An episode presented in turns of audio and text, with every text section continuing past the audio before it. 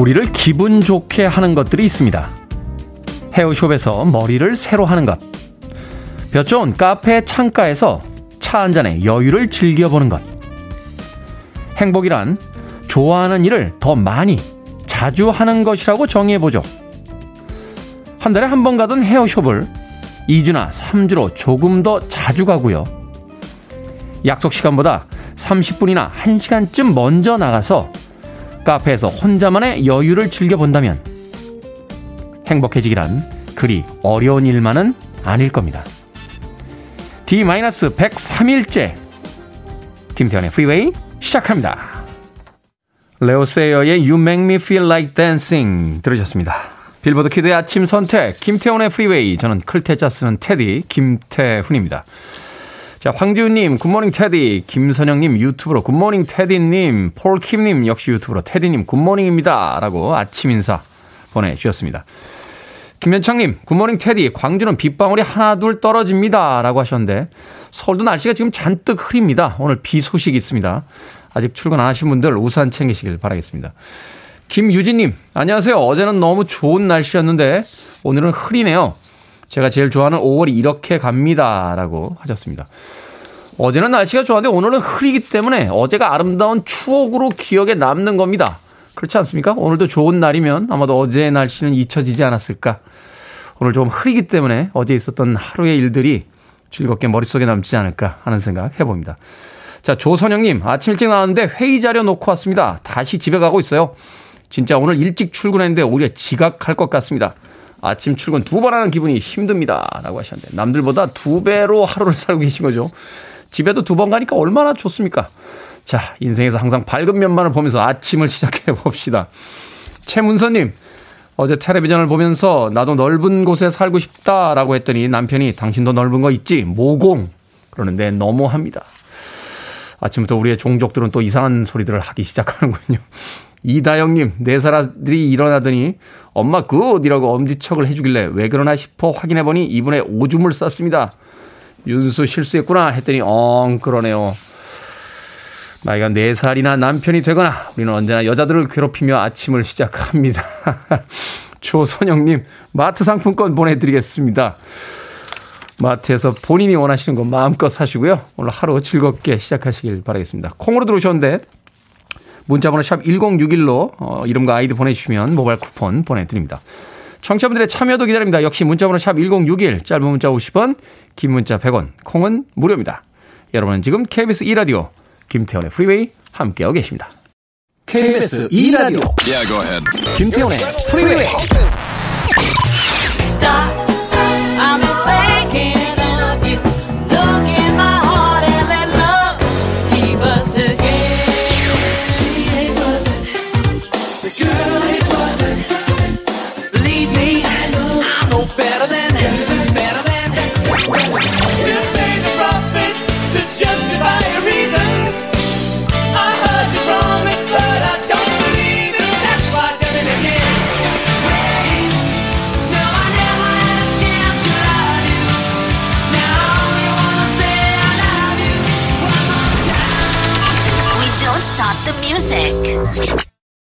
아름다운 곡이었죠. Force Andis의 Tender Love 들으셨습니다. K80703125님 졸려요. 일어나서 출근 준비하는데 침대에 누워 있습니다. 들려드린 음악이 오히려 더 침대에 80703125님을 묶어놓은 건 아닌가 하는 생각 드는군요. 저도 졸립니다. 예. 어제 늦게 잤더니 예, 아침에 일어났는데 졸려 죽겠더군요. 그래도 일어나면 괜찮습니다. 침대에 있으면 계속 졸립니다. 침대에서 나오셔야 안 졸립니다. K80703125님. 자, 루미님, 테디님 오늘 저희 신랑 생일입니다. 10년 동안 열심히 살아줘서 고맙다고 전해주세요. 사랑해요, 수영씨라고 아침부터 달달한 또 문자 보내주셨습니다. 암기왕이라고 닉네임 쓰셨는데, 대리님 소개팅 한다고 해서 제가 아재 개그 몇 개 가르쳐 드렸는데, 그 아재 개그 때문에 소개팅 망친 것 같다고 저랑 눈도 안 마주칩니다. 저는 응원하고 싶어서 알려드린 것 뿐인데 어쩌면 좋을까요? 설마 무슨 아재 개그 때문에 망쳤겠어요. 말도 안 되는 소리를 우리 대리님은 아침부터 아니 될 사람이 아재 개그 몇 개 때문에 망칩니까? 예? 될 프로그램이 DJ가 뭐 개그 몇 번 실패했다고 안 되겠습니까? 예, 됩니다. 다 될 사람들은. 어디서 그런 말도 안 되는 소리를 우리 대리님 말이죠. 예. 암기양 님도 남의 소개팅에 껴들어가는 거 아닙니다. 예. 괜히 이렇게 독박 씁니다. 독박. 예. 앞으로는 그냥 화이팅! 이라고만 해주시지. 코치하고 하지 마십시오. 암기왕님. 자, 송명근님, 안경이 시력이 안 맞아서 안경집에 갔는데 아내가 제 거는 제일 저렴한 걸로 골라주더라고요. 그것도 학생용으로요. 그런데 아내는 자기 선글라스 10만원 하는 거 충동 구매했습니다. 그래, 당신만 좋으면 난 괜찮아. 라고 급격히 해피엔딩으로 마무리해 주셨습니다. 그렇죠. 둘이 같이 사는데 둘 중에 하나 행복하면 50% 행복한 거 아닙니까? 그 정도면 괜찮습니다. 송명근님. 언제나 더 사랑하는 사람이 약자입니다. 예, 아내분에게 아침부터 그래도 당신만 좋으면 난 괜찮아 라고 급격한 급작스런 네, 해피엔딩 마무리를 보내주셨습니다. 송명근님께 뭘 보내드릴까요? 예, 인생을 닮은 씁쓸한 아메리카노 모바일 쿠폰 보내드립니다. 한 잔 드시면서 아침 잘 시작하시길 바라겠습니다. 콩으로 들어오셨는데 아, 문자번호 샵 1061로 다시 한번 이름과 아이디 보내주셔야 모바일 쿠폰 보내드립니다. 짧은 문자는 50원, 긴 문자는 100원입니다. 김성주님, 아내가 빨래 건조기를 사서 매일 돌리고 있습니다. 제 옷이 좀 줄어드는 것 같아서 내 옷은 돌리지 말라고 했더니 아내가 당신이 살을 빼면 되잖아. 그러는군요. 그러는데 살 빼는 거 어렵습니다. 라고 보내주셨습니다. 신박한데요? 네? 아니, 왜 옷이 줄었어? 당신이 살 빼면 되잖아. 신박합니다. 네, 삶의 지혜는 정말 이곳저곳 곳곳에서 네, 드러나는군요. 김성주님, 지혜로운 아내를 만나셨군요. 여름왕국님, 남편한테 마당 좀 청소하라고 했더니 청소하다 신발이 벗겨져서 발바닥을 다쳤습니다. 남편한테 뭐 시키면 일을 더 만드는데 제가 깜빡했습니다. 아침부터 난리입니다. 난리. 아내분과 남편분들이. 자, 평화롭게 시작합시다. 평화롭게 시작하자고 해놓고 다음 곡은 이은희님의 신청곡 듀란 듀란입니다. Notorious.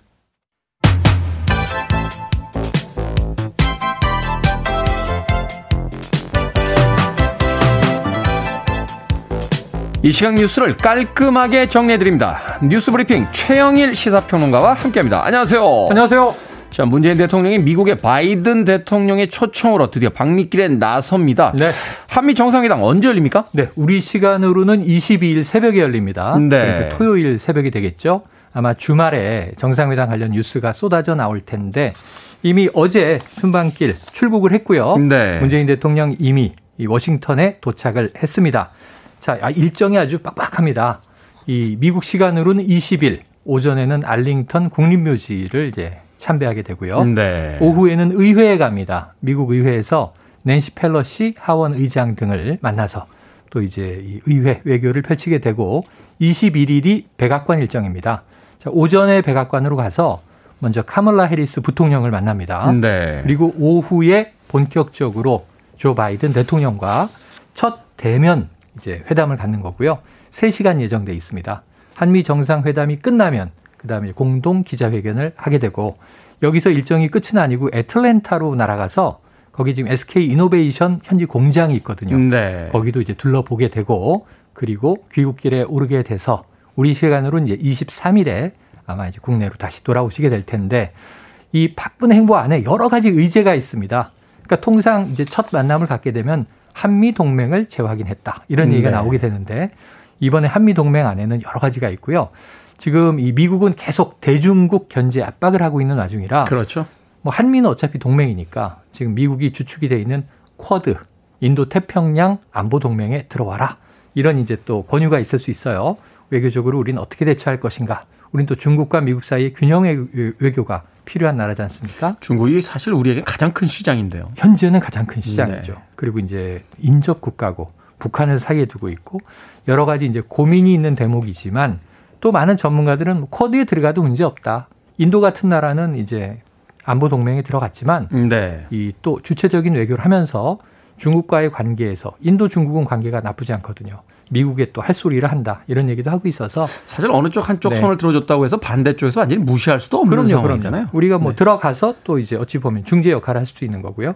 자 안보 동맹 이후에 한반도 평화 문제가 있죠. 대북 정책 어떻게 할 것인가, 북미 관계 어떻게 풀어갈 것인가 여기서 중요한 대목이 전임이었던 트럼프 전 대통령이 김정은 위원장을 만나서 네. 하노이 결렬 이전에 분위기 좋을 때 싱가포르에서는 좋았죠. 네. 싱가포르 합의를 바이든 정부가 계승할 것이라는 관측이 나오고 있어요.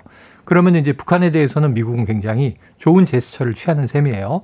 그리고 이것 외에도 지금 예년과는 다른 중요한 이제 이슈가 긴급 재난 상황 아니겠습니까? 그렇죠. 백신 스와프 등 백신 부분은 우리가 미국의 지원을 받아야 되고 정부 차원에서 만났는데 뭐 2천만 회분 지원해 주십시오 이런 거보다는 앞으로 위탁 생산과 기술 이전 부분에 있어서 한미 간의 통상 협력이 강화될 가능성이 크다. 우리가 백신 글로벌 허브가 되는데 미국이 지원할 수 있다. 이런 얘기 나오고요. 그럼 미국에서 우리가 백신을 얻으려면 줄 수 있는 건 반도체입니다. 그렇죠. 반도체 배터리 부분에서는 미국이 원하는 투자와 현지 공장을 우리가 또 약속하게 되지 않겠느냐. 그래서 지금 SK, 삼성 모두 다 미국의 이 기업 대표들이 또 나라가 있습니다. 어떤 결과가 나올지 주말을 한번 지켜보시죠. 그렇죠. 국제 외교라는 것이 사실은 뭐 영원한 적도 동지도 네. 없는 거니까 과연 무엇을 주고 무엇을 받아올지 네. 고민을 해봐야 될 것 같습니다. 나경원 전 의원이 국민의힘 당대표 선거에 출마하기로 했다고요? 네. 자, 열 번째가 되겠습니다. 어쩌면 아홉 번째. 왜냐면 이준석 전 최고위원이 지금 워낙 그 인기몰이를 하고 있어요. 여론조사에서 당대표 뭐, 이, 저, 우선순위 1위를 막 하고 그래요. 나경원 전 의원도 뭐 1위 하고 그럽니다. 거의 팽팽한데 한쪽은 중진을 대표하는 정치인, 한쪽은 신예를 대표하는 정치인. 그래서 신구 격돌이 볼만합니다. 그래서 당권 도전 민주당 얼마 전에 뽑았습니다만 3파전 이렇게 얘기했거든요. 지금 국민의힘은 10파전이에요. 10파전. 10명에 딱. 10파전. 예. 나경원 전 의원 오늘 선언할 거고 또 이준석 전 최고도 공식 선언 안 했는데 오후 2시에 기자회견에서 선언한다고 해요. 네. 자, 나경원 전 의원은 어제 부처님 오신 날 대구를 찾았습니다. 대구 동화사에 가서 자, 대구 경북은 우리 보수의 뿌리다. 이렇게 얘기를 했어요. 본인은 수도권 정치인이지만 결국은 이 영남권을 무시할 수 없는 거죠. 사실 영남권의 기반이 돼야 이제 네. 당권이라든지 또 더큰 이제 대권에 나갈 그렇죠. 수 있는 그렇죠. 부분이니까요. 그래서 이번에 영남권 리더가 나오느냐 아니면 다른 지역 비영남권 혹은 수도권 리더가 나오느냐 또는 중진 의원이 리더가 되느냐 확 혁신이 일어나서 신세대가 한번 이제 권력을 잡느냐 이게 국민의힘의 관전 포인트인데 일단은 28일에 1차 예비 경선을 해서요. 10명 후보를 5명으로 압축합니다. 이때는 당심 50%, 국민 여론, 민심 50%가 반영되는데 5명이 이제 본선에 올라가면 그때는 당심 70%, 국민 여론, 민심 30%로 최종 주자를 선택하게 됩니다. 6월 11일이 전당대회입니다. 네, 결국 이제 당내 기반이 얼마나 있느냐가 아, 최종 이제 그 당선이 되는 데 있어서 네. 중요한 또 변수가 되지 않을까 싶네요. 자, 6월 1일부터 전월세 신고제가 시행이 됩니다. 네. 이게 어떤 내용입니까? 네, 이게 지난해로 돌아가 보면 워낙 시끄러웠고 국회에서 결국 이제 여당의 의지로 통과됐지만 임대차 3법 이렇게 불렀어요. 네. 하나는 2 플러스 2 전세 계약 통상 2년인데 이 세입자가 원하면 2년은 늘려줘야 한다. 내쫓지 못한다. 만약에 나가시오 할 수 있는 경우 딱 하나죠. 필요에 의해서 집주인이 들어가 살 경우. 네. 근데 우리가 살 거예요. 그러고 세입자 내보내고 다른 사람을 세를 들이면 어떡하나. 이런 거 어떻게 관리하죠? 그래서 부동산 이 전월세 거래가 신고돼 있지 않으면 이게 뭐 법은 정해져 있는데 체크할 길이 없는 거예요. 그렇죠. 근데 이제 이 전월세를 신고한다. 우리가 통상 전세를 신고하진 않았잖아요. 그렇죠. 그래서 이제 이 부분이 신고되는 게 6월 1일부터예요. 전입 신고만 했지 전세 신고는 안 했잖아요. 맞습니다. 네. 전입 신고를 한다든가 혹은 뭐 보증금을 좀 보전받기 위해서 이제 전입 신고를 하고 나서 보전받기 위해서 동사무소, 주민센터에 신고하는 경우들이 있었는데 네. 이제는 전자 등록을 해야 되는 겁니다. 아. 그러니까 30일 이상의 전월세 계약만 되면 다 신고해야 되는데 그럼 기존에 지금 모든 전월세 세입자들이 뭐 혹은 집주인들이 신고해야 되냐 아니고 신규 계약과 갱신 계약 시에 네. 신고를 하시면 됩니다. 갱신 계약도 신고하는데 연장해요 계약을 상호간에. 그런데 보증금도 그대로고 월세도 그대로다 변동 없다. 그런 경우는 신고를 안 하지만 그 외의 경우는 다 신고가 들어가서 이제는 데이터베이스로 잡고 만약에 세입자를 함부로 내쫓지 못하게 하겠다는 게 지난해 임대차 3법 중에 요 하나가 이 정보 관리를 위한 법이 유예 기간을 좀 두고 시스템을 구축해야 되니까 오는 6월 1일부터 시행하기로 했던 거고요. 중간에 하나는 뭐냐 하면 이 일정 비율 이상으로 올리지 못하도록 통제하는 법이 또 있죠. 네. 그래서 이제 부동산 3법이 오는 6월부터 완성되게 되는 셈입니다. 그렇군요. 사실은 이제 월세 놓으시면서도 세금 문제 때문에 신고 못하게 했던 집주인분들 계신데 네. 이제는 뭐 그런 것들도 좀 많이 사라지지 않을까 하는 생각도. 근데 임대차 3법에 이제 취지와 장점이 있는데 이게 또 잘 된 거다 안 된 거다. 오히려 세입자가 더 힘들다. 한꺼번에 올린다. 이게 또 여당 일부 의원들이 이 자신들이 임대차 3법 통과시켜 놓고 시행 직전에 이제 가격을 올린 분들이 있었잖아요. 문제가 좀 됐죠? 네, 문제가 있었습니다. 자, 오늘의 시사 엉뚱 퀴즈 어떤 문제입니까? 네, 앞서 나경원 전 의원의 당권 도전 소식을 전해드렸습니다. 국민의힘 인사들은 당권에 도전하고 자, 우리 어린 시절 봤던 무협지 속의 주인공들은 당랑권에 도전하는데요. 당랑권. 어릴 때 꿈이 당랑권 네. 고수였어요. 아유, 저는 집에 당랑권, 태극권, 절권도 책들이 있었어요. 오. 이거 저 청계천 중고시장에서 싸게 샀는데 그렇죠. 사진을 막 보면서 연습을 했었죠. 저희는 이제 부수를 책으로 배운 세대니까. 아, 그렇지, 그렇지. 당랑권은 중국 권법의 일종입니다. 이 곤충이 사냥을 하는 자세가 당랑권을 대표하는 특징으로 알려져 있습니다. 쿵푸 팬더에도 등장을 합니다. 어떤 곤충일까요? 1번 까마귀, 2번 사마귀, 3번 뼈다귀, 4번 잔방귀. 자, 정답 아시는 분들은 지금 보내주시면 됩니다. 재밌는 오답 포함해서 총 10분에게 불고기 버거 세트 보내드리겠습니다. 국민의 인사, 국민의 힘 인사들은 당권에 도전하고요. 무협지 속의 주인공들은 당랑권에 도전합니다. 당랑권은 중국 권법의 일종이죠. 이 곤충이 사냥을 하는 자세에서 아이디어를 얻은 권법인데 이 곤충은 어떤 곤충일까요? 1번 까마귀, 2번 사마귀, 3번 뼈다귀, 4번 잠방귀 되겠습니다. 음. 문자번호 샵 1061, 짧은 문자 50원, 긴 문자 100원, 콩은 무료입니다. 뉴스브리핑 최영일 시사평론가와 함께했습니다. 고맙습니다. 고맙습니다.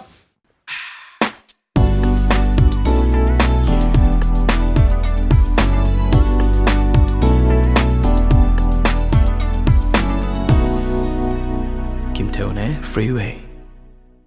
월요일 같은 목요일 아침 에너지 좀 받으셨습니까? 에벌린 토마스의 하이 에너지 들으셨습니다. 자, 오늘의 시사 엉뚱 퀴즈. 중국 권법인 당랑권은 어떤 곤충의 모양을 따서 만든 걸까요? 정답은 2번. 사마귀였습니다. 사마귀. 7548님. 2번 사마귀입니다. 아비오 하셨는데. 아비오는 사마귀가 아니고요. 예. 브루스리 이소룡이죠. 아조, 아조, 아조. 예. 저도 코 좀 옛날에 좀 쳤습니다. 예. 쌍절곤도 좀 돌렸죠. 예. 보여드릴 수도 없고 참 이거 3270님 바늘귀 5567님 팔랑귀라고 하셨고 4545님께서 정답 사마귀 어릴 때 성룡이 우상이었습니다. 옛 추억이 많이 생각나는 하루입니다. 아비오 다들 아비오를 하시네요. 성룡도 아비오는 아니었는데요. 네. 성룡은 사마귀 당랑권을 쓴 적이 아마 없을 겁니다. 제 기억이 맞다면. 취권에서는 이제 취권을 썼고 사형 도수에서는 사건을 썼어요. 예. 뱀처럼 이렇게 혈압 낼름낼름 거리는 그 뱀처럼 사건을 썼던 거로 제가 기억이 있는데 취권은 제 기억이 맞다면 단성사에서 개봉했었는데 우리나라 최초로 100만 명의 관객을 모았던 영화가 바로 취권이었다. 영어로는 Drunken Monkey, 예, 취한 원숭이 이렇게 불렀던 기억이 납니다. 성룡도 아뷰 이건 아니죠. 이건 이소룡이죠. 아뷰 아뷰 오조 옛날 생각은 안 해요. 네. 자, 제가 소개해드린 분들 포함해서 모두 10분에게 불고기 버거 세트 보내드리겠습니다. 당첨자 명단은 김태훈의 프리웨이 홈페이지에서 확인할 수 있습니다. 자, 콩으로 당첨이 되신 분들은요, 방송 중에 이름과 아이디 다시 한번 문자로 보내주시면 모바일 쿠폰 보내드립니다. 문자번호는 샵 1061, 짧은 문자는 50원, 긴 문자는 100원입니다. 오리오사님께서 아침부터 또 아재 개그 보내주셨습니다. 어떤 남편이라는 제목이네요. 신문지 깔고 밤 좀 깎아 라고 했더니 남편이 신문지를 본인이 깔고 앉아서 밤을 깎더래요. 네. 웃기지 않습니까? 네, 웃으면서 시작하시죠. 양용석님의 신청곡으로 갑니다. Cutting Crew, I've been in love before.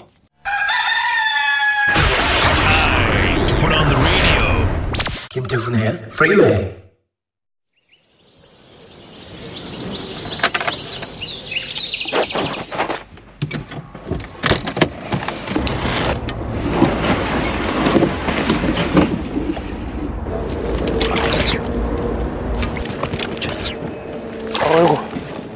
우와. 와, 작은 붕어 한 마리 나왔습니다. Nice. 좋아, 좋아, 좋아. Nice. 와, 키위. Nice.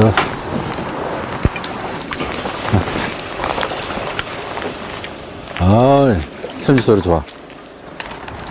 우와! 잡았다! 잡았다! 우와, 붕어! 크다, 크다, 크다! 크다! 생각을 여는 소리, Sound of Day. 월척을 잡은 모양이죠. 붕어를 낚아 올리는 소리 들려드렸습니다. 바다가 멀지 않고요. 강과 호수가 많아서 우리나라는 낚시를 즐기기 좋은 환경이라고 합니다. 그래서인지 낚시 인구도 점점 늘고 있다네요. 남들이 보기에는 습한 물가에 가만히 앉아서 물고기를 하루 종일 기다리는 것이 도대체 무슨 재미인가 싶죠. 심지어는 잡았다가 도로 놓아주는 사람들도 많습니다. 하지만 낚시인들은 그게 바로 낚시의 재미라고 말합니다. 물고기가 다가오길 기다렸다가 입질이 와서 찌가 움직이는 순간 입질이 왔다고 바로 줄을 당기는 게 아니라 낚싯바늘이 물고기 입에 걸리도록 챔질이란 걸 해야 되는데요.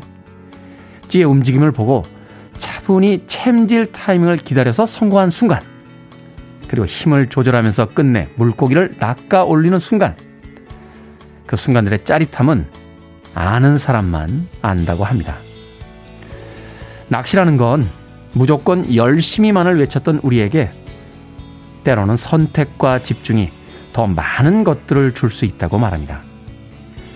진정 원하는 것을 얻기 위해 고요히 기다리는 것, 그리고 기회가 왔을 때 서두르지 않으며 그것을 잡아내는 것.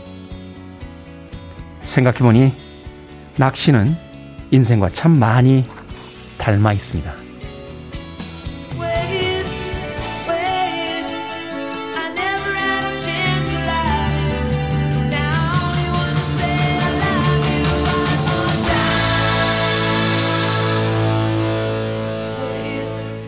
White Lion입니다.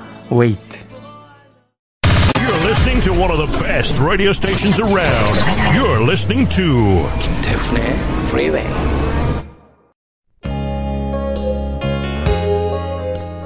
빌보드 kid의 아침 선택 KBS 2 라디오 김태훈의 프리웨이 함께하고 계십니다. 2006님께서요. 취권의 영어 제목은 Drunken Monkey가 아니라 Drunken Master입니다. 라고 정정해 주셨습니다. 사과드립니다. 어, 뜬금없이 불려나온 원숭이에게도 사과드리겠습니다. 맥신 나이팅게일, 림미언 1부 끝곡입니다. 잠시 후 2부에서 뵙겠습니다.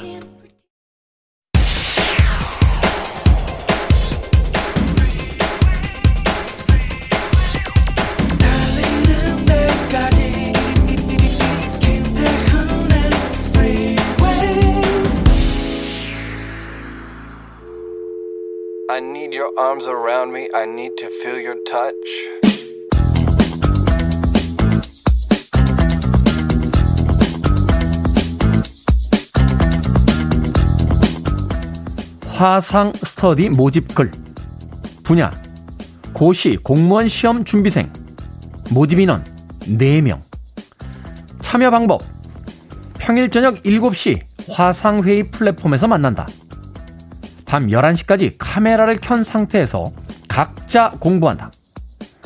얼굴이 나오지 않도록 카메라는 책을 비추고 서로의 사생활을 묻지 않는다. 결석은 2주에 한 번만 허락하며 3회 이상 지각할 경우 강퇴한다.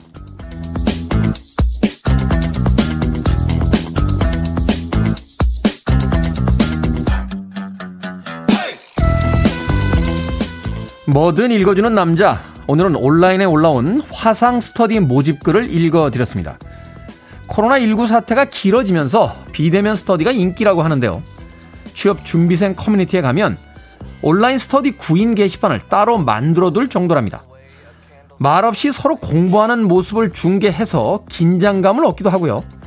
매일 같은 시간 메신저에서 만나서 영어 단어나 시사 퀴즈를 풀기도 한다는군요. 오가는 시간을 아껴가며 공부할 수 있고 친목 활동 없이 필요한 공부만 할 수 있는 데다가 스터디룸을 예약하는 비용까지 줄일 수 있어 좋다 라고 하는데요.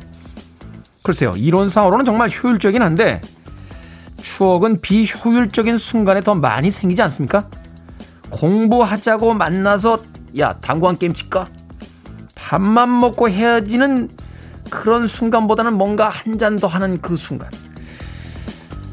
저는 왜 공부 이야기하다가 또 이쪽으로 빠지죠? 칼 더글라스의 쿵푸 파이팅 들으셨습니다. 쿵푸를 한자로 쓸 때 공부 이렇게 쓰죠. 네. 공부 화상 스터디 모집글 뭐든 읽어주는 남자 읽어드리면서 선곡한 곡 칼 더글라스의 Kung Fu Fighting 공부 파이팅 들으셨습니다. 자 김태훈의 프리웨이 2부 시작했습니다. 뭐든 읽어주는 남자 오늘 화상 스터디 모집글 뭐 나 때는 말이야 라는 이야기 하고 싶지는 않습니다만 이게 되더라고요. 예, 저도 옛날에는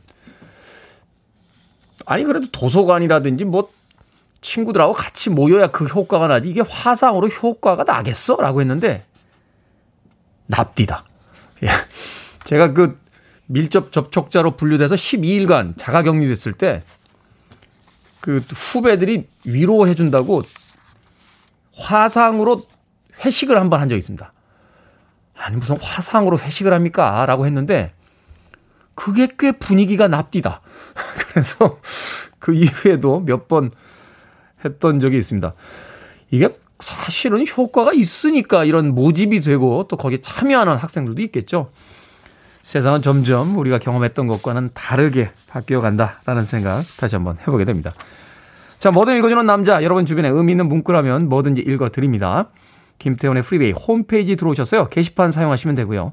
또 문자로도 참여 가능합니다. 말머리 뭐든 달아서 문자번호 샵 1061로 보내주시면 됩니다. 짧은 문자는 50원, 긴 문자는 100원, 콩은 무료입니다. 채택되신 분들께는 촉촉한 카스테라와 아메리카노 두 잔 모바일 쿠폰 보내드리겠습니다. I want it, I need it, I'm desperate for it. Okay, let's do it. 김태훈의 Freeway. 로빈 깁의 Boys to Fall in Love에 이어진 제인 위들린의 러시아워까지 두 곡의 음악 이어드렸습니다. 로빈 깁은 2012년 바로 오늘이죠. 5월 20일 암 투병 끝에 세상을 떠났습니다. 그런가 하면 제인 위들러는 1958년 5월 20일 바로 오늘 출생한 날이기도 합니다. 로빈 깁의 Boys Do Fall in Love, 그 제인 위들런의 러시아워까지 두 곡의 음악 이어드렸습니다. 발음하기가 쉽지가 않아요. 네. W-I-E-D-L-I-N 이라고 되어 있어서 발음 알려주는 사이트에 들어가서 쳐봤는데 위들린으로 발음을 저는 했는데 네.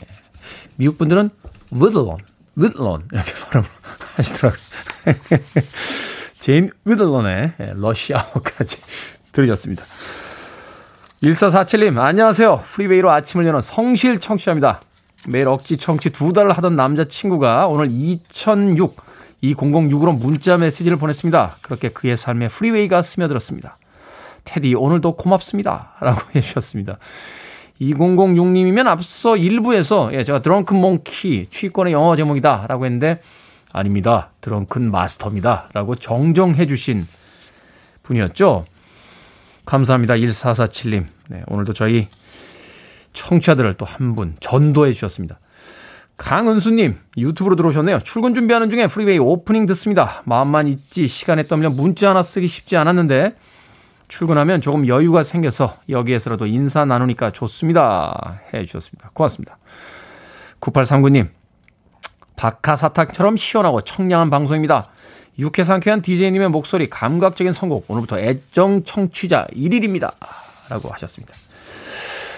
오늘도 한 분 더 오셨으니까 예, 이번 청취율 조사에서는 0.0000001은 더 오르지 않을까 생각이 듭니다. 자 1447님 강은수님 그리고 9839님 모두 아메리카노 모바일 쿠폰 보내드리겠습니다. 새로 오신 분도 계시고요.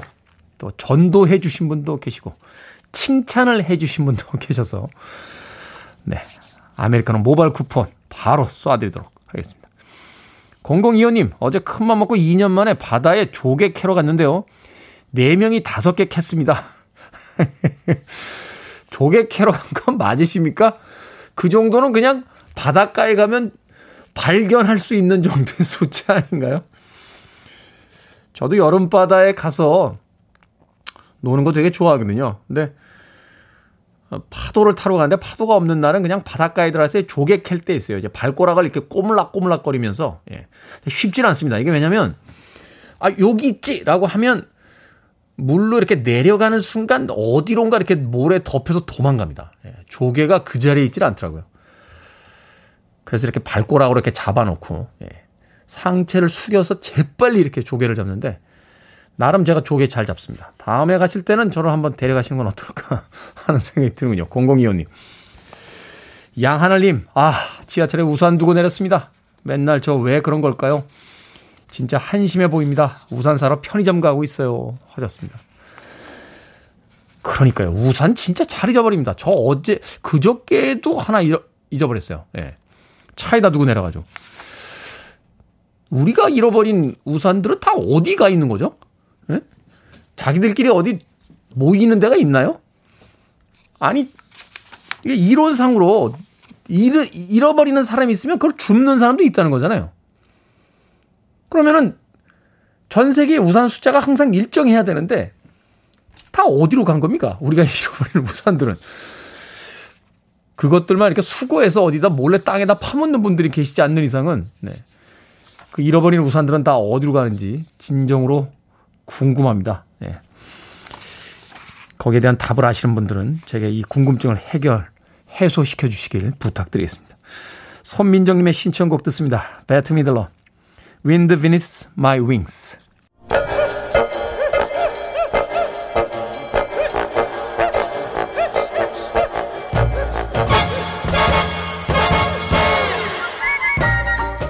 온라인 세상 속 촌철살인 해학과 위트가 돋보이는 댓글들을 골라봤습니다. 댓글로 본 세상.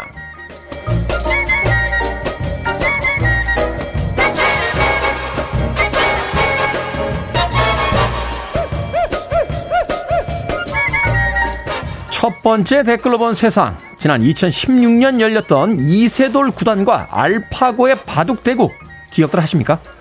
이때 경기 기록을 담은 파일이요. 우리 돈 약 2억 5천만 원에 낙찰이 됐습니다. 위조와 변조가 불가능하도록 디지털 진품 증명서를 넣은 NFT, 즉 대체 불가능한 토큰 형태로 거래가 됐는데요. 이세돌 구단은 낙찰자가 원한다면 초청해서 함께 바둑을 두고 싶다라고 전했다는군요. 여기에 달린 댓글들입니다. SHMH님, 아마도 인간이 AI를 이긴 처음이자 마지막 게임이겠죠? OSEU님. 어머, 50년 뒤에는 기계에 대한 인간의 마지막 승리라는 프리미엄이 붙어서 더 큰 금액이 되겠네요. 이 대국 기억하십니까? 예. 제가요, S방송국에서 2국하고 5국 바둑 해설, 이걸 제가 했습니다. 제가 평소에 바둑을 두면요, 아니, 무슨 노인처럼 바둑을 둬. 그러더니 알파고를 해설하고 나니까, 아니, 바둑도 둬? 라고 찬사로 바뀌더군요. 사람들이란 참. 아무튼 저는 참 다 잘하는 것 같아요.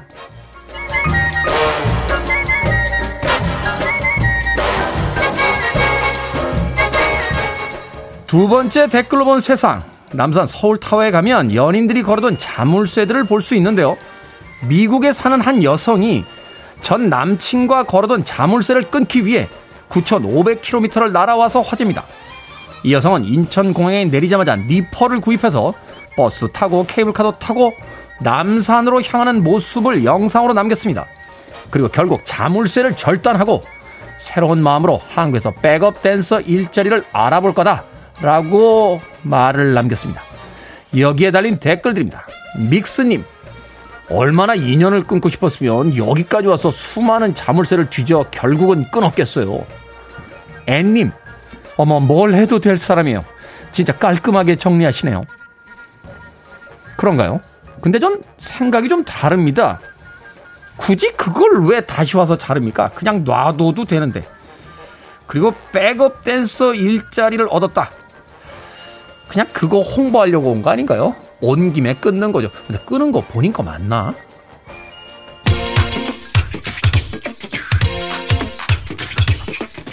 글렌 메데이로스 featuring Bobby Brown. She ain't worth it.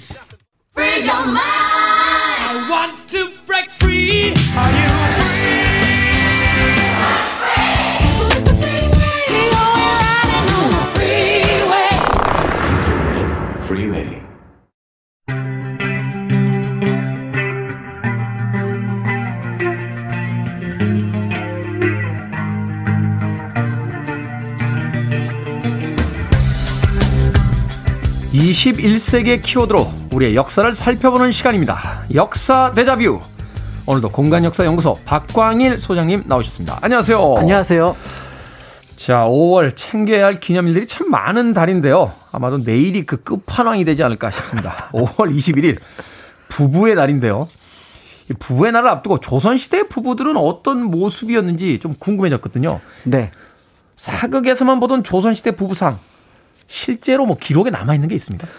네, 기록이 많지는 않은데 그래도 이제 부부와 관련된 얘기들이 좀 남아 있습니다. 특히 이제 남편과 부인이라는 이 부부 관계는 동서고금에 늘 존재했기 때문에 네. 그 내용들이 관심의 대상이었고 또 그런 부분에서 어떤 부분은 공감이 되고 또 어떤 부분은 굉장히 이질적인 부분들이 있는데 어 그 내용을 통해서 이제 당시 모습들 부부의 모습이 어땠는지를 살펴볼 수가 있는 거죠. 아 그렇군요. 이제 기록에도 있는 조선시대 네. 부부상 실제로 어땠는지 조금 이야기를 해주신다면. 어 아마 조금 이제 긍정 적인 모습도 있지만 부정적인 모습도 있었는데요. 그 부정적인 모습의 가장 대표적인 관계가 성종과 폐비윤 씨의 관계가 아닐까 라는 생각을 합니다. 네. 그래서 어, 성종과 폐비윤 씨는 서로 다툼이 많았고 결국 나중에 폐비윤 씨가 사약을 받고 더 큰 문제는 이제 그 사약을 빌미로 그 아들이었던 연산군이 사화를 일으켜서 많은 사람들을 죽였으니 네. 아마 부부 관계 중에서는 가장 안 좋은 사례가 아닐까 이런 아, 생각들이 드는데요. 그렇군요. 그런데 이제 이 패비 윤 씨에 대해서 사실은 좀 잘못 알려진 것 중에 하나가 좀 신분이 낮을 거다 그러는데 처음부터 후궁으로 들어갔습니다. 음. 그러니까 이제 궁녀에서 후궁이 된 케이스는 아니라고 볼 수가 있고요. 그리고 처음에 그 패비 윤 씨에 대한 평가는 뭐 성종뿐만 아니라 어, 당시 이제 왕실의 어른들, 뭐 정의왕후라든지 소여왕후 모두 굉장히 좋았습니다. 그런데 이제 어, 혼인을 임신을 하게 되면서 이제 그 왕후가 되고 나서의 어떤 평가가 이제 급변하게 되는데요. 네. 어쨌든 그 과정에서 보면은 분명한 거는 굉장히 사이가 안 좋았고 그리고 이제 널리 알려진 어 왕의 얼굴에 상처를 냈다 손톱으로 어. 이 부분은 이제 정사 기록은 아니고 야사 기록입니다. 용안에다 상처를 냈다. 네. 정사는 아니다. 네, 정사에는 그런 기록이 없는데 그럼에도 불구하고 두 사이에는 사이가 좋지 않았던 것만은 분명해 보입니다. 그렇군요. 네. 당시에 임금의 얼굴에 상처를 했다. 이건 굉장한 누가 우스갯소리로 그 얘기 하더라고요. 그 넬슨 만델라가 몇십 년 동안 독재 투쟁하면서 감옥 생활은 견뎠는데 네. 석방된 뒤 6개월인가 있다 이혼했어요. 물론 정치적인 어떤 지향점 때문에 정치적 네. 결단이었다 뭐 이런 이야기는 합니다만 우스갯소리로 그렇죠. 부부관계 쉽지 않다. 오히려 어, 감옥에서 몇십 년 사는 게 더 견디기 쉬웠다 뭐 이런 이야기를 하기도 했었는데. 네네네. 어찌됐건 이 부부 관계가 건강해야 아이도 바르게 자랄 수 있다 이런 교훈인 거죠. 연산군의 어떤 폭정을 보게 되면. 네네네. 그런데 다툼을 벌였다는 건 그래도 왕과 왕비가 어떤 어느 정도의 동등함은 있었다. 이렇게 해석할 여지가 있는 건 아닙니까? 그렇죠. 그래서 이제 당시 그 패비 윤 씨와 어떤 그 성종에 대한 평가가 조선시대의 어떤 기준으로 우리가 이제 받아들이는 경향이 있는데 네. 그 내면을 한번 좀 들여다보면은 지금 말씀하셨던 것처럼 왕과 왕비 사이가 우리가 생각하는 조선시대 일반적인 모습과는 좀 다르지 않았을까. 예를 들어, 어, 조선 초기에 이제 두 번의 쿠데타가 있었는데, 이제 태종의 1차 왕자의 난이 있고, 세조의 네. 개유적 난이 있잖아요. 그렇죠. 이때 동지적 역할을 했던 게 전부 다 당시 왕후가 되는 원경왕후나 정의왕후입니다. 그러니까 직접 뭐 갑옷을 입혀준다거나 음. 하는 어떤 그런 방식이었기 때문에 당시 이제 왕실에서 부인의 역할은 어떤 동지와 같은 역할을 했다라고 볼 수가 있고요. 더 나아가서 이제 고려나 조선 초의 어떤 부부 관계들을 보면은 적어도 집안 안에서는 남자와 여자의 지위가 거의 비슷했다는 점. 이런 면들을 볼 때 당시 이제 성종과 어, 페비 윤 씨의 관계는 페비 윤 씨는 전통적인 한국의 가족 관계, 즉 여성의 지위를 인정하려고 했던 반면 네. 성종 같은 경우는 중국에서 새로 들어온 성리학적인 어떤 가족 관계, 즉 남자를 좀 높이 평가하고 여자를 좀 낙되게 두는 어떤 그런 어떤 가족 관계의 부딪힘이 아니었을까. 더 나아가서 어 성종의 어머니였던 소혜왕후, 보통 우리가 인수대비라고 하는 이분이 이제 내훈을 써서 음. 여성들은 이러 이러 이러 해야 된다는데 그 중에 이제 남편의 뜻을 따라야 된다. 라는 부분도 담겨 있다는 점에서 어떤 그런 세계관의 어떤 충돌이 아니었을까. 실제로 이제 성종 연간에 이루어졌던 여러 가지 사건들 중에서 대표적인 게 한 두 가지가 있는데 어우동 사건이 있었을 때 어우동 사건이 있었죠. 예. 동일한 어떤 문제였음에도 남자들은 가볍게 그렇지만 여, 그 여자였던 어우동은 어, 교형, 교수형을 처했던 사건이 있었고 그다음에 이제 재가 금지법이 또 성종 때 만들어지게 됩니다. 재가 금지법 재혼이 안 된다. 재혼이 안 되는 거죠. 그래서 이제 신하들하고의 어떤 회의를 통해서 절대 다수가 재가를 금지할 경우에 여성들이 먹고 살 길이 없습니다라고 반대를 했음에도 불구하고 성종의 강권으로 인해서 그 법이 관, 어, 통과가 되거든요. 그런 면에서 볼 때 성종의 어떤 여성에 대한 생각과 그다음에 이제 피비 윤 씨가 전통적으로 한국에서 있었던 어떤 여성들의 가치관이 부딪힌 사건 이렇게 볼 수도 있지 않을까라는 생각이 듭니다. 그렇군요. 뭐 어찌됐건 봉건주의 시대였기 때문에 네. 결국 이제 남성들이 그 어떤 제도적으로 좀 우위에 있었던 시대였던 네. 건 분명한 것 같습니다. 이렇게 설명을 해주셨는데 제 귓가에는 왜 어우동만 지금 이보희 씨가 주연을 맡았었죠? 네. 제 등에다 뭐라고 쓰셨습니까? 했던 대사가 떠오릅니다. 자, 패비 윤씨 사건을 좀 더 입체적으로 생각을 해보게 되는데 그런데 이렇게 사이가 안 좋은 부부만 기록이 있는 건 아니잖아요. 금슬이 좋았던 부부도 있는 거잖아요. 그렇죠. 네. 기본적으로 이제 부부 관계에 금슬 좋았던 부부에 대한 기록이 굉장히 많은데요. 그 중에 이제 대표적인 인물이 아마 태계 유황 선생이 아닐까 싶습니다. 네. 특히 이제 두 번째 부인이었던 그 권 씨 부인과의 관계에 대한 일화가 많이 전해지고 있는데요. 그러니까 첫 번째 부인하고 이제 사별하고 난 다음에 두 번째 부인하고 혼인을 하게 되는데 네. 이 권질의 따님이었던 이 부인이 약간 좀 부족한 부분이 있었던 것 같아요.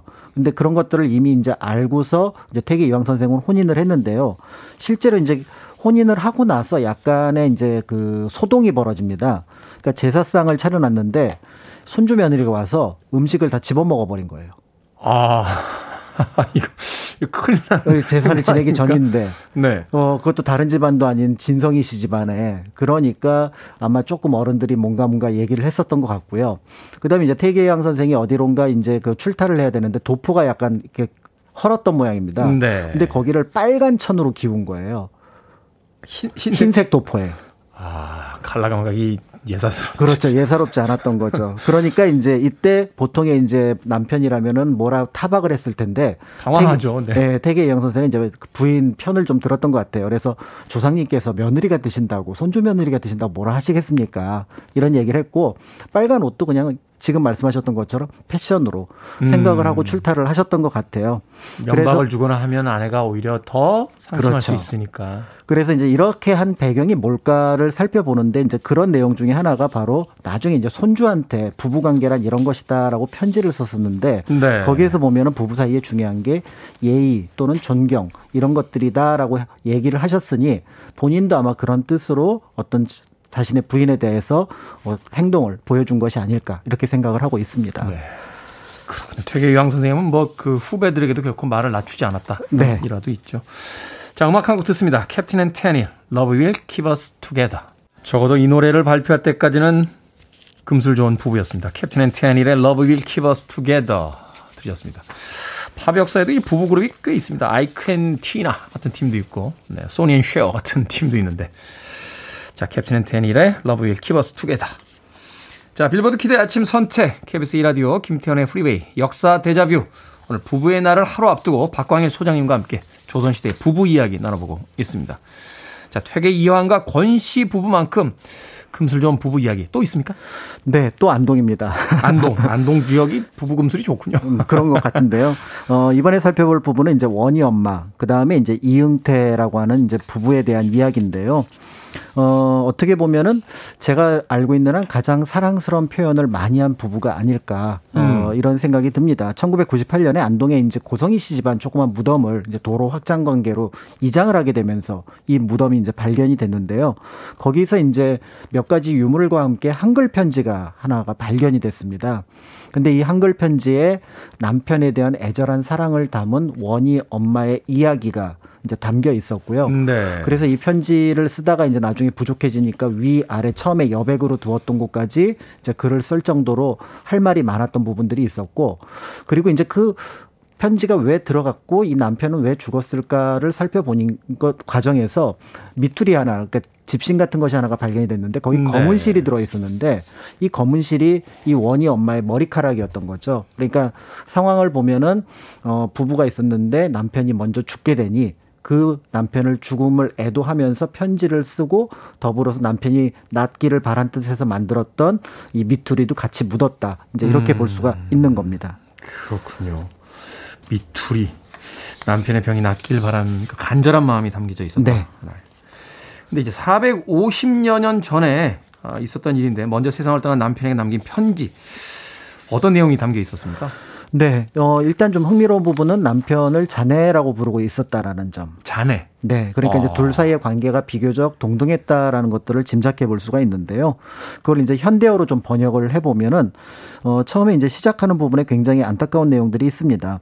원희 아버지에게 이렇게 이제 시작을 하는데요. 네. 당신 언제나 나에게 둘이 머리 휘어지도록 살다가 함께 죽자고 하셨지요. 그런데 어찌 나를 두고 먼저 가십니까? 라고 적어 놓았던 거죠. 음. 그리고 이제 또 이런 부분도 있는데요.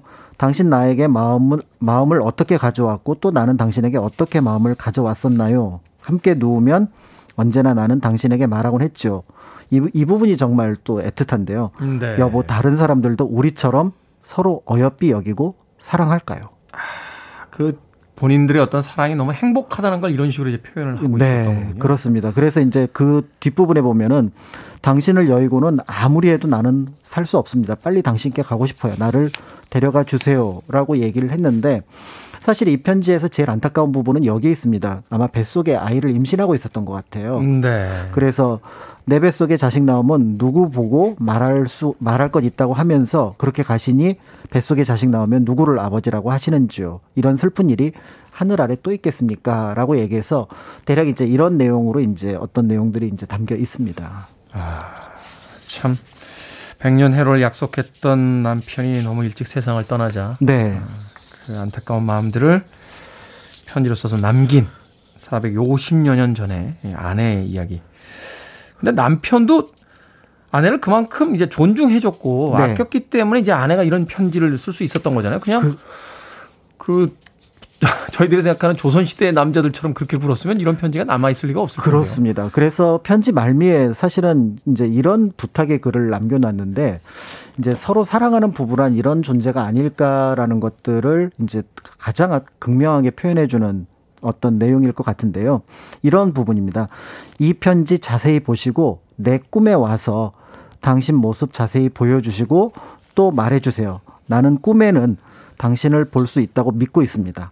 몰래 와서 보여주세요. 하고 싶은 말로 끝이 없어 이만 적습니다. 그러니까 꿈에서라도 만나고 싶은 존재 남편. 그 남편에 대한 어떤 간절한 어떤 사랑에 대한 이야기를 편지에 담았으니 이제 부부 관계라고 하는 것들이 사실은 어 옆 있을 때는 잘 모르다가 네. 없을 때 또 뭔가 자기가 생각날 때 그때 이제 그리워지는 존재라는 점에서 지금 옆에 있는 분이 가장 소중한 존재가 아닐까 이렇게 생각을 하시면 내일 부부의 날을 큰 선물 없이도 네. 넘길 수 있지 않을까라는 생각이 들기도 합니다. 그건 이제 박광일 소장님의 의견이시고 선물은 그래도 있어야 된다고. 거론을 하실 거면 부부의 날이야라고 거론을 하실 거면 반드시 선물이 있어야 된다고 저는 생각합니다. 자, 역사 대자뷰. 오늘은 부부의 날을 앞두고 성종과 패비윤 씨, 퇴계 이황과 권 씨 부인, 그리고 원희 엄마의 편지까지 조선시대 부부의 모습 살펴봤습니다. 공간 역사 응소 박광일 소장님이었습니다. 고맙습니다. 감사합니다.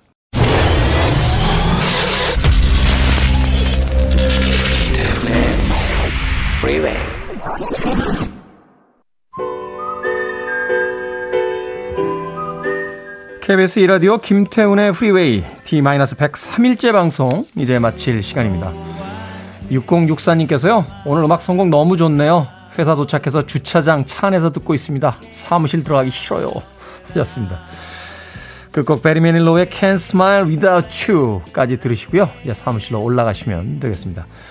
저는 내일 아침 7시에 돌아옵니다. 고맙습니다.